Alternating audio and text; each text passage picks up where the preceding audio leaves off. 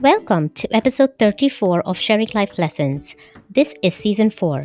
Together, we are creating a library of stories. I am your host, Hamida, and I want to bring you stories. Because stories inspire, stories teach, and stories heal. Listeners, I am recording this intro to the 34th episode of Sharing Life Lessons on a very important day, which is the Elections Day in America. And my only hope and wish is that whoever the newly elected president is, I wish that he is able to restore and bring back the peace, the trust, the serenity, the health, and the unity that our land, our country needs so much at the present time. That being said, with a big amen, let me introduce you to the topic that we are going to be talking about today. It is a little different. It is about compulsive eating disorder and food addiction. Truth be told, up until now, I didn't realize that food addiction was a clinical addiction, just like alcoholism is and drug addiction is. Um, hopefully, we'll get a lot more details from our guests for today. But just so that all of us are aware of what food addiction really means, I have a definition here. People with food addiction lose control over their eating behavior and find themselves spending excessive amounts of time involved with food and overeating. Food addicts gain pleasure from the anticipation, availability, and ingestion of food. Our guest for today is a recovered compulsive eater. After a near lifetime of compulsive eating, she found recovery through a 12 step program. Since then, she has witnessed tremendous change in her life. Not only is her relationship with food much healthier, but she started life coaching training so that she can mentor others in early stages of recovery. Everyone, let's welcome Cindy Jones Lantier. Cindy, welcome to Sharing Life Lessons. It is wonderful to have you on the show. Oh, Hamida, it is so good for me to be here. I'm so happy you reached out to me. For one thing, I have enjoyed listening to your podcast as research, and I found a new podcast to follow. But also, it's just important for me to tell my story. That's always nice to hear when someone, whether a listener or a guest says that. Obviously, that feels very good for me. But no, thank you for listening and thank you for being supportive in that way. So, Cindy, I'm going to ask you to tell the listeners a bit about yourself, please. Well, in a lot of ways, I'm just like everybody else. I middle aged. I live in California. Well, that's not like everybody else, but on traffic days, it feels like it. I have cats. I don't have kids. I have a wonderful husband. So, in some ways, my story is very much like everybody else's. But in other ways, my life is pretty miraculous because I now live a life of purpose and meaning. And it hasn't always been the case. In fact, I am a recovered compulsive eater. And for many, many, many years, as far back as I can remember, I had an unhealthy relationship with food. And at some point, that went from being just an unhealthy relationship to being a compulsive behavior and a mental obsession. But basically, through the grace of God, and I found the 12 steps, my life is completely different now that I have time and emotional energy to give to things like this. Before I was all caught up in who I am and what I want, and not just about food, but about everything in my life. What I have found is that one of the common threads through people with addiction, whether it be a substance or a behavior, is that we want what we want when we want it and we want it now. So my life was very me focused. But in fact, I remember telling a friend of mine not long ago, I don't do anything I don't want to do, which at the time I thought was really cool, you know, that I'm living my life. But now I can look back at that statement and I'm horrified by it because I love other people and I should be doing things for them that while I want to do, sometimes that requires you doing things that you don't want to do, right? I mean, you want to be there for the people that you love, but you don't necessarily want to do the dishes. So now I do a lot of things I don't love. And and but I, I love doing them. And I understand that because you want to do things for people, you are going to uh, launch a new podcast. Tell us something I about am. that. I am. Thank you for mentioning that. So I'm launching a new podcast in mid-November called Adulting for Addicts. And the reason I chose that name is that once people get into recovery, again, regardless of the substance or the behavior, we have a lot in common. And one of the things we have in common is that we lack adulting skills. Most of us have been so knee deep in our addictions for so long that we missed some emotional maturity points. It is not uncommon for addicts to have horrible credit scores to owe money, to not know anything about budget, to not know anything about time management, because our money all went to our substance and our behavior, and so did our time. So we never learned how to calendar block or make a budget or just really be present to another human being because we were always present to our addiction. And if you were around, you were around. And if you weren't, it was all mine. I didn't have to share. So, the point of the podcast is that some of us are putting our lives on track for the first time. So, making them productive members of society with meaningful, purposeful lives. So, that's going to be the main part of the show. Great. Thank you for sharing that. What date are you launching? The 19th of November, Thursday, the 19th. Great. Wonderful. So that'll go in the show notes as well. Cindy, before you start your story, I want to ask you this. For those of us who don't know what it means to be a compulsive eater, can you just tell us what does it mean by being a compulsive eater? That's an excellent question. And I'm glad you asked because I forget that not everybody knows what that means because we all pretty much know what an alcoholic is or a heroin addict, right? But eating is so insidious in our culture. You don't just eat to fuel your f- body, but everyone eats to celebrate. We eat when we're sad. We all eat for emotional reasons as well as for nutritional reasons. But a compulsive eater is someone who takes that to an extreme. Basically, food becomes our God, not food, eating. Eating becomes our God. And the reason why I corrected myself and said not necessarily food, but eating is because it's the eating behavior that we have a problem with. Some of us restrict. So, again, that's not about food, but it's about the eating behavior. Some of us binge, some of us purge, some of us overeat. When we do eat, some of us graze all day.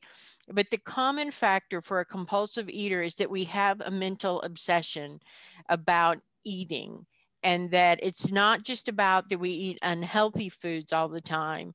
I can compulsively eat you know very healthy foods. I was on keto for a long time and thought i was doing great had it all under control because i'm losing weight and isn't that wonderful and what we all want and all that. But then one day i stepped outside of myself and noticed how fast i was eating. I wasn't really tasting my food. I certainly wasn't enjoying it. I wasn't eating for nutrition. I was eating because i wasn't even all that hungry but it was mealtime and i could eat so i did Mm-hmm. so it becomes a lot of mental obsession. And I, I hear people say that they never think about food as much as they do when they're on a diet. And if you've ever experienced that, kind of triple it and think about that being all the time, whether you're on a diet or not. Yeah, that's kind of what compulsive eating is that it feels as though you have absolutely no control. It almost feels like your body's on autopilot. I was a grazer, I wasn't much of a binger, so I didn't just go on these like the food equivalent of a bender. I didn't do that very often. I won't say I never did it. I didn't do it very often, but I was one because I eat out of boredom. So I would eat breakfast, clean up from that, sit down at my desk to work. Next thing I know, 15 minutes later, I've got the refrigerator door open and I've got a cheese stick. No harm in a cheese stick, right? It's it's a cheese stick. except it's not because 15 minutes later I may be getting a scoop of peanut butter and 15 minutes later I'm back and it's I'm not binging you know not like you typically think of mm-hmm. like I don't eat a dozen eggs at a time or a whole pie or anything like that but I'm eating mindlessly I'm eating for reasons other than to nourish my body and I'm eating to fill something that is usually indescribable. And because I heard someone say you can't get enough of what you don't want in the first place. And the 12 step programs are a spiritual program. So the implication of that is that we're eating to fill a spiritual hole or drinking or drugging or gambling or shopping or whatever to fill a spiritual need or hole. And so you can't get enough chocolate to fill a spiritual hole. You can't get enough alcohol uh, or anything else because you're putting a round peg in a square hole. And so that's what I was trying to do. I had a spiritual need that I did not recognize. And I was trying to fill that need with food. And I didn't consciously set out to do that. I didn't say, wow, I have this need. I'm going to have a cheese stick. It wasn't anything like that. But I definitely can see that once I started working on the spiritual aspect of my life in a specific way, that the need to eat has lessened quite that's, a bit. That's that's good. Thank you for letting us know what really compulsive eating means. Cindy, do tell us your story though. That's what we're here for. Yes. Well, like I said, I am a recovered compulsive eater and I had this horrible relationship with food. And it became that compulsive behavior and that mental obsession that I mentioned, where I just somehow went from being like, since I used the word relationship, it went from being a boyfriend who isn't very good for you to one who abuses you. Somewhere it crossed in that line to where it wasn't just that I had an unhealthy relationship with food, but I'd had a pathologically unhealthy relationship. And it undermined everything in my life it undermined my confidence, my self esteem, obviously. It undermined my productivity. It undermined my finances because I was spending money I didn't need to spend on food. I didn't need to eat. And like I said, I was every 15 minutes up at the refrigerator, the cabinets, or something. So it just undermined the very foundations of my life. And in an unrelated event, I almost died last winter. And when that happened, I had to look at everything in my life. Well, I guess I didn't have to. I chose to. Mm-hmm. It made me so aware of my mortality. I was 55 years old. There's no guarantee how much time I have left. And I know there's no guarantee for anybody. You could get hit by a bus, you could trip and crack your head open. I get that. But just statistically, at 55, especially as a compulsive eater, I have heart problems, I have diabetes, I have circulatory problems, blah, blah, blah, blah, blah. And it made me just very aware that really, if I'm lucky, I've got 30 years left. If I'm lucky. And I have not taken care of my body probably a single day in the past 55 years. Statistically speaking, I'm probably not going to be lucky. I'm probably not going to make it to 85 or 90. When I realized that, there's nothing like making you realize you don't want to die like like almost dying. That'll mm-hmm. do it every time. Mm-hmm. And I realized I didn't want to die. And I certainly didn't want to die with the life that I had lived thus far. I felt like I needed to redeem myself for myself, not to anybody else like I needed to make the rest of my life count. And while I was going through, that meant I had to look at every aspect of my life. I had to look at how I spent my time, how I spent my money, how I was in my relationships, how I showed up for my husband and my friends and my family. And I also had to look at my eating because, like I said, it had become a pathology. Well, I'm curious when you had that unhealthy relationship with food, were you aware that you had the unhealthy relationship with food and could not do anything about it? Or you just were not aware that was the case? For most of my life, I wasn't aware But there came a point where I started trying to control my eating because I became aware that it was a problem. And I became aware that people around me didn't have the same attitude about food that I had. And so I think I'll control it. I'll go on a diet. I'll just eat three meals a day, or I'll just I'll cut out snacking. I won't eat after six, or I'll try intermittent fasting. I'll do keto. I'll do whatever, whatever, whatever.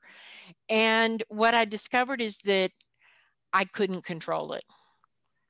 That's what makes me a compulsive eater instead of someone just who has an unhealthy relationship with food. Is that given sufficient motivation, I couldn't change it. Mm. And I would face that and then I would bury it. And then it would come up again and I would try to control again and I would see that I couldn't control it again and then I'd ignore it because food is hard. I mean, a heroin junkie doesn't ever have to do heroin again. An alcoholic, while they still have to drink, they don't have to drink alcohol. But I still have to eat food. And I didn't want to go through the discomfort. To be really honest, I didn't want to be uncomfortable. And also culturally, I come from the South, and everybody in the whole country, and probably the whole world, has a thing where they love with food or comfort with food. Everybody has that. But in the South, we have elevated that to an art form. Hmm. It is the linchpin of our culture. Food is. Mm-hmm. And honestly, I didn't know who I would be without that. I didn't know how to be without food. I'm an excellent cook. I love to cook. And some of my happiest memories in my family involve big meals and the preparation for the big meal and sitting around the table, 10 of us all scrunched together because it wasn't meant to hold 10 people, and sitting there for hours and telling stories and eating this good food and all of that. And I, I didn't want, I didn't want to give that up because I didn't know how to have it without that. I didn't know how to have the connection with my family without food. Because like i said it's the linchpin of southern society. Cindy tell us about your relationship with your husband and your friends whilst you were compulsively eating and has that changed since you are not? It has very much changed. My relationship with my husband while i was compulsively eating was very selfish again, I want what I want when I want it and I want it now. And looking back at the time, we had what I thought we had a wonderful relationship.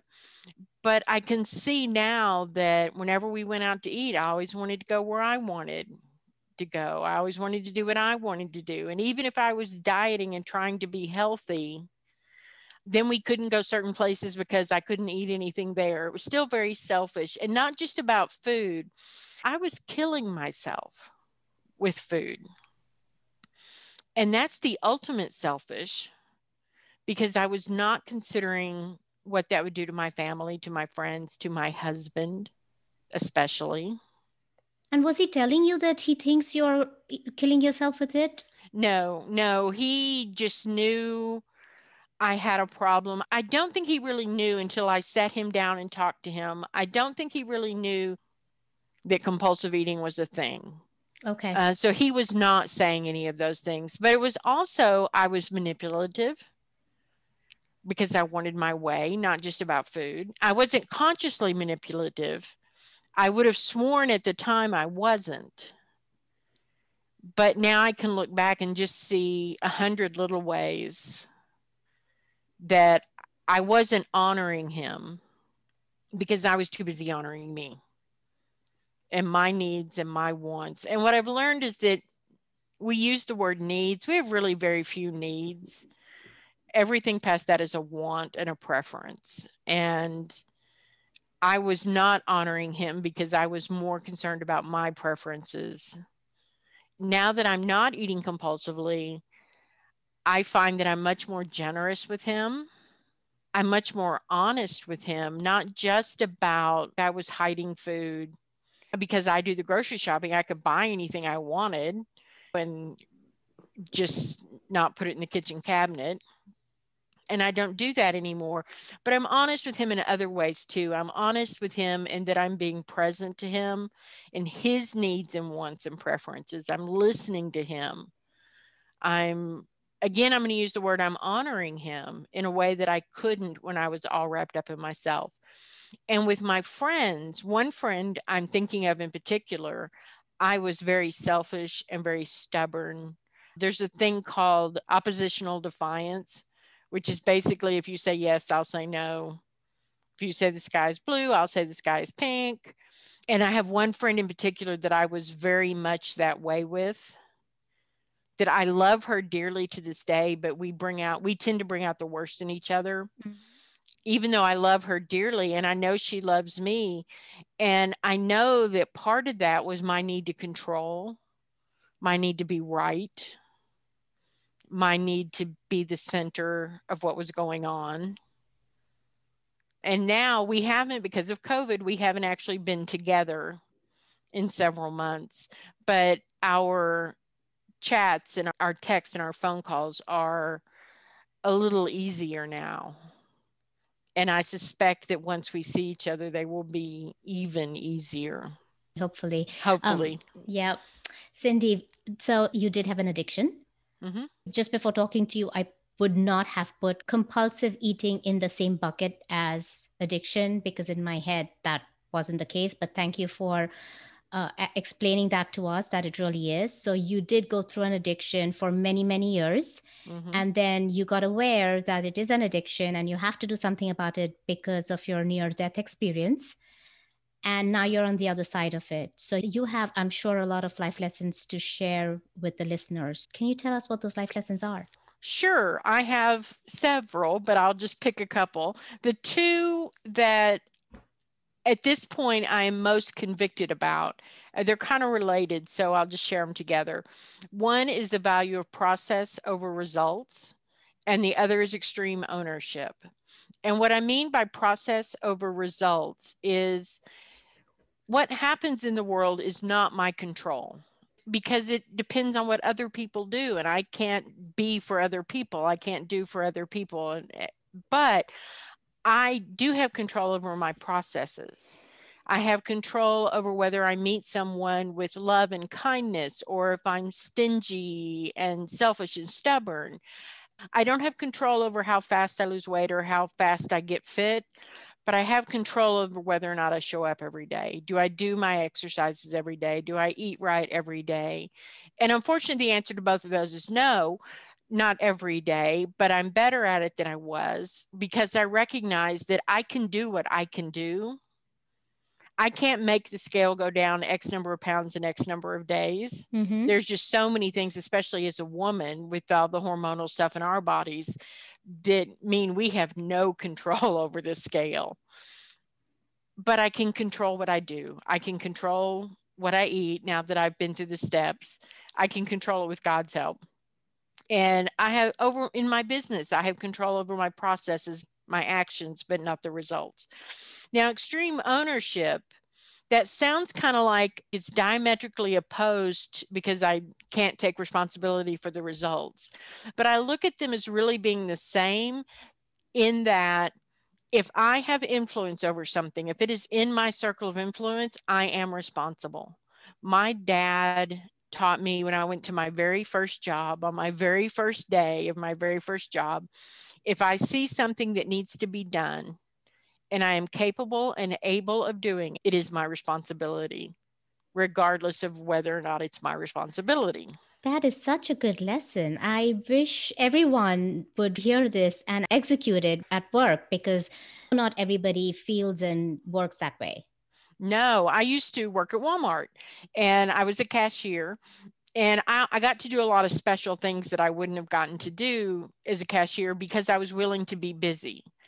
And they saw that I was willing to be busy because if it needed to be done, it was not my job to straighten the candy aisle, for example. But if I knew it needed to be done, and I'm standing there waiting on customers that aisle of candy right before you get to the cash register. I would be straightening it and fixing the magazines and all. So I got to do things. Management offered me the opportunity to expand my skill set. I eventually was promoted and things that didn't happen to other people because they would just stand there as I was saying, my dad taught me that. And so I look in my life and there are things that are not directly my responsibility, but I see they need to be done. I see that my actions and my attitudes can impact them. That makes them my responsibility. So, on a grand scale, if I want a better world, no, I cannot change the world, but I can change my world. I can change the way I interact with you. I can change the way I interact with my friend that I mentioned. Yeah, I can change the way that I honor my husband. And in that sense, that does make the world a better place for those people. Interesting. I want to take extreme ownership and ask you how have you used extreme ownership in your effort to get out of your addiction? when I realized that I was hearing a lot of people in addiction talk about the trauma that they faced as a child, talking about the reasons why they drank or drugged or ate or picked up whatever. And I realized that on the one hand, those are all really good reasons because it's a coping mechanism. On the other hand, I don't have to choose that coping mechanism. Yes, I have to cope. We all do. But I don't have to do something that destructive. And what it's come down to is when I do my 12 step work, there are things that I do not want to do. I don't know how well your audience knows the steps, but step number nine is we um, make a list of people that we've harmed and we make amends to them. Mm-hmm. And that sucks. Mm-hmm. I don't mm-hmm. want to do that. I don't want to do that because it's embarrassing. It's it potentially humiliating you know it you're humbling yourself and nobody likes to do that. But i own my recovery. Nobody else does. The traumatic things that happened to me when i was a child have nothing to do with it. My first boss who sexually assaulted me has nothing to do with it. Those may have been the things that i coped with but ultimately it is my responsibility to do the work to do the things that i know will help me and that's how I've used extreme ownership. One of my brothers died my first day in recovery. And I could hear myself in my mind say, I could eat today and nobody would blame me. Mm-hmm. Everybody would go, Well, it was your first day in recovery. Of course you ate. That's the only coping mechanism you have. I hadn't been through enough of the steps to have good coping mechanisms yet but I ultimately knew I am responsible. My brother is not responsible for my recovery. I am. And I can eat, in which case I can delay the joy of recovery and sit in the pain for a little longer, or I cannot. And I could feel genuine emotion, which was still painful because my brother just died young. He died at 62. But by not eating, I got to feel the grief and process it. That is a solid example. Thank you for sharing that. So, Cindy, you've given us your story and your life lessons, and this, this I'm sure is going to be very helpful for someone who probably is a compulsive eater but doesn't even know it. So, you've given them the ways to recognize that they are compulsive eaters. And if they are, then uh, what is it that they can do to get out of it? I know you've mentioned the 12 steps. If you have any resources about the 12 steps, can you please pass them on to me and I will add them to the show sure, notes? Sure, I will. I will. Thank you for that. If you are a compulsive eater or suspect you might be a compulsive eater and you want help, can I give out my email address? Absolutely. So my email address is really easy. It's Cindy, my name, at adultingforaddicts.com. And I would be happy to talk to you to help you decide whether or not you really are a compulsive eater, if you're ready for recovery, what you want to do. The 12 steps are not the only option, they're the option that worked for me. So they're what I can help you with, but I can help you explore whether or not it's the right thing for you. The main thing I want to say is that if you think you are a compulsive eater, reach out to someone who can understand. So the biggest thing you can do is admit it to yourself and then admit it to another person. And then follow the process. And then follow the process. And then be the extreme owner of your recovery be the extreme owner of your recovery because no one can do it for you. Your sponsor can't do it for you. God can't do it for you. You have to do it yourself. That is a very good final message, Cindy. Thank you so much for being on the show. It was wonderful talking to you. Hamida, thank you very much. It was wonderful to be here. Honestly, I got a lot of new information from my discussion with Cindy, and I hope that my listeners felt the same. Yes, we spoke about compulsive eating disorder, but there are so many other kinds of disorders and addictions. And everything that Cindy said could relate to all of all such kinds of addictions. Examples of some, some addictions are if you are a clutterer, you could have an addiction, cocaine use addiction, collecting debt addiction, food addiction, gambling, marijuana use, nicotine use, pills use, sex and love addiction, if you are a workaholic, that could be an addiction. And I would also add shopping addiction. Cindy really said it very well in one sentence. She said, If you are an addict, this is how you possibly could feel. You would feel like we want what we want, when we want it, and we want it now. For those who are not sure if they have an addiction, or for those who are aware that they have an addiction and need any kind of help, there are so many resources out there. Please call the National Addiction Hotline. I have also uh, added in the show notes Cindy's email address as well as the link to 12steps.com website where you will get a wealth of information regarding any kind of addiction that you may think that you have. And lastly, here are my few key takeaways from this discussion. One, we have very few needs. Everything past that is a want and a preference. Two, trust and value process over results. Cindy said, I have control over my process, but I don't have control over the external forces and the results. And lastly, exercise extreme ownership. If something is in my circle of influence, I am responsible. If my actions and attitude can impact something, then that makes it my responsibility, even if it is directly not my responsibility. That brings us to the end of this show. I will bring you another episode of Sharing Life Lessons next Wednesday. Until then, be happy, be safe, and be well.